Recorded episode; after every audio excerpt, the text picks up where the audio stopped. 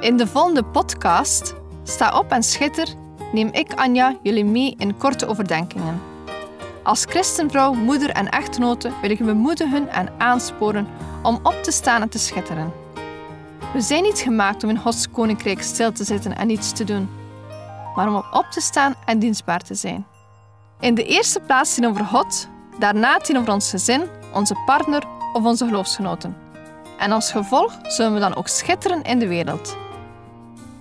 Neem je Bijbel bij de hand, want zonder Bijbel zijn we als een kok zonder eten of een zanger zonder stem. Dus luister naar, sta op en schitter.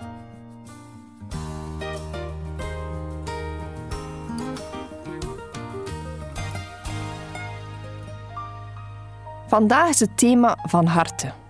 We kennen allemaal waarschijnlijk de uitdrukking iets met hart en ziel doen.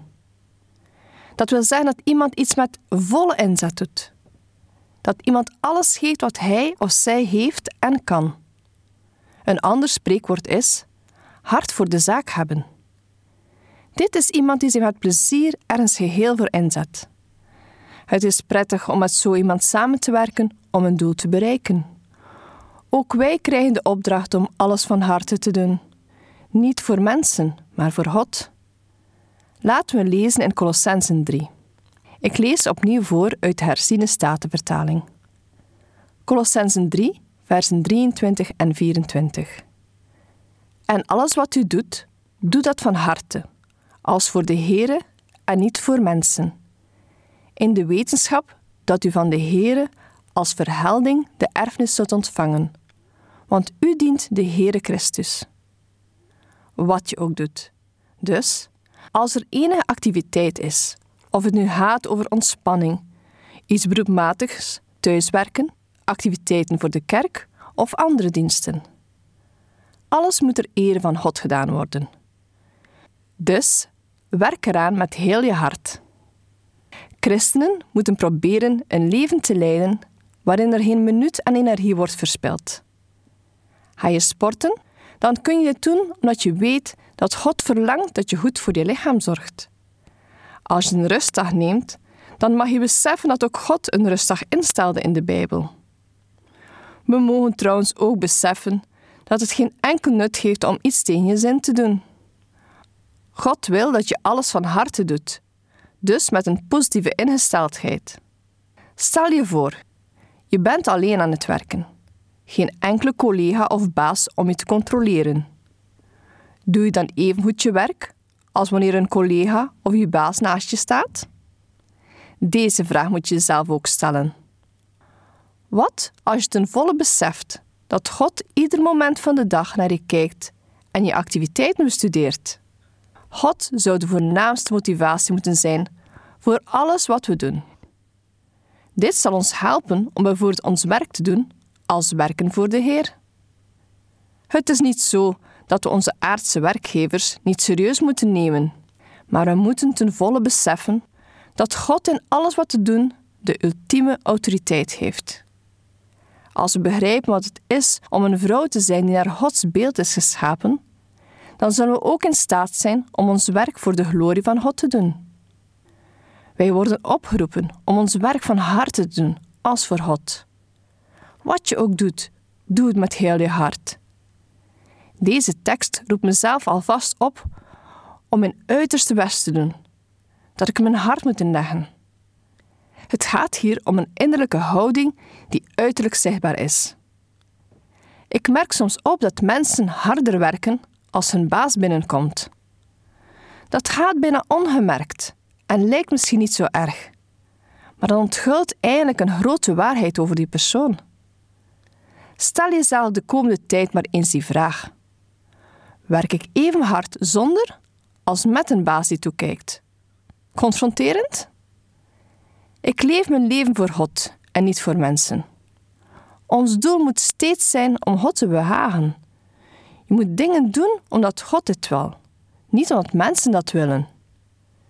Je moet elke situatie met grote zorg behandelen en het zo goed mogelijk doen, alsof je het voor God doet, niet voor een ander. Wanneer je hiermee begint, zullen mensen merken dat er iets anders is aan jou. Wat een geweldige manier om getuigenis te geven. Eigenlijk zijn we met onze handelen vandaag bezig met het bouwen van ons eeuwig levenshuis. We bouwen nu voor onze eeuwige toekomst.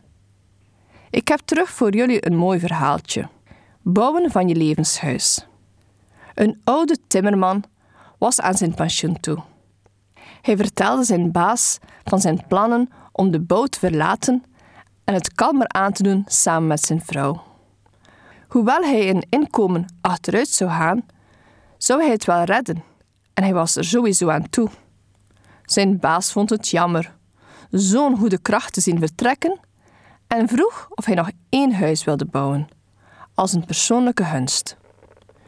De timmerman ging akkoord, maar het werd al snel duidelijk dat zijn hart er niet in zat.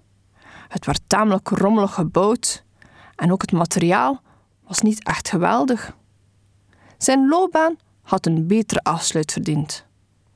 Toen het huis klaar was, kwam zijn baas het inspecteren. Hij gaf de sleutel aan de timmerman en zei: Dit is jouw huis, mijn cadeau voor jou. De timmerman was geschokt en schaamde zich. Als hij had geweten dat hij dit huis voor zichzelf bouwde, had hij het heel anders aangepakt. Zo is het ook met ons. We bouwen ons levenshuis, dag voor dag. En vaak stoppen we er niet onze beste krachten in. Wat een schok als we tot de ontdekking komen dat we in het huis moeten leven dat we hebben gebouwd. Als we het over konden doen, hadden we het vast anders gedaan. Maar we kunnen niet terug. Jij bent de timmerman. Elke dag sla je een spijker, plaats je een plank of stel je een kozijn. Het leven is een doe-het-zelf project, heeft iemand eens gezegd. Jouw houding en de keuzes die je vandaag maakt, bouwen het huis waar je in de eeuwigheid zal in leven. Bouw dus met verstand. We mogen naar streven om ons volledig dagelijks leven te verbinden met God. Om dit te kunnen doen is het goed om te beseffen dat God een doel met ons leven heeft. Ik pak dan even het grote plaatje. God wil je redden. Hij wil je leven herstellen naar het beeld van Jezus. God wil je tot een mens maken in wie weer de volmaakte liefde woont.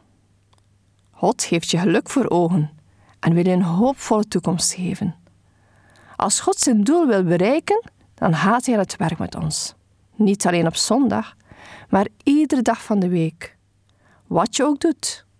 Rusten, sporten, werken, uitgaan of vul zelf maar aan.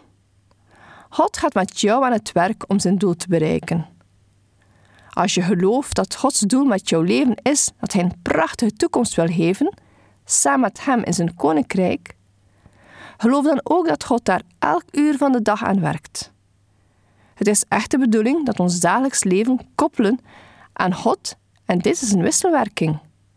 Je laat God aan het werk in je leven en je leeft ter ere van God. Niet omdat het moet, maar omdat Hij ons lief geeft en ons een prachtige toekomst wil geven. God werkt 24 of 24 uur, zeven dagen op zeven, om zijn doel met ons te realiseren. Even terug naar de tekst van Colossensen. En alles wat u doet, doe dat van harte, als voor de Heere en niet voor mensen. In de wetenschap dat u van de Heere als verhelding de erfenis zult ontvangen, want u dient de Heere Christus. Het gaat om jouw focus, die gericht moet zijn op het van harte doen niet om gezien te worden zoals Paulus even daarvoor schrijft. Alles draait om die binnenkant. Jijzelf, je hart, je ziel. Dat wat jou maakt wie je bent. Zonder al die maskers en muren. Stel jezelf de vraag: waar doe jij, als je heel eerlijk bent, de dingen voor die je doet? Voor mij is het wel eens een worsteling. De mening van anderen speelt bij mij wel eens een rol in wat en hoe ik iets doe. Deze tekst is niet gemakkelijk in de praktijk te zetten, maar God verlangt dit wel van ons. Op het einde van de tekst geeft Hij ons een belofte. Als we God dienen, zullen we de erfenis ontvangen. Een erfenis die niet bestaat uit geld of andere materiële zaken, maar een eeuwig leven en andere eeuwige beloningen. Dus ik hoop dat je in de loop van je leven niet wordt als die timmerman die wat slabakt, maar tot de laatste dag van je leven je ten dienste zal stellen voor God. Ja, ik blijf erop hameren. Sta op. Doe alles van harte voor de Heer, zodat iedereen rondom kan zien hoe we schitteren. Deze podcast kun je steeds opnieuw beluisteren via de website en app van twr.be. Als je deze aflevering leuk vond en je wilt de podcast helpen ondersteunen, deel hem dan met anderen. Heb je gebed nodig of wil je reageren op deze uitzending? Zend dan gerust een mailtje naar anja.twr.be. Bedankt voor het luisteren.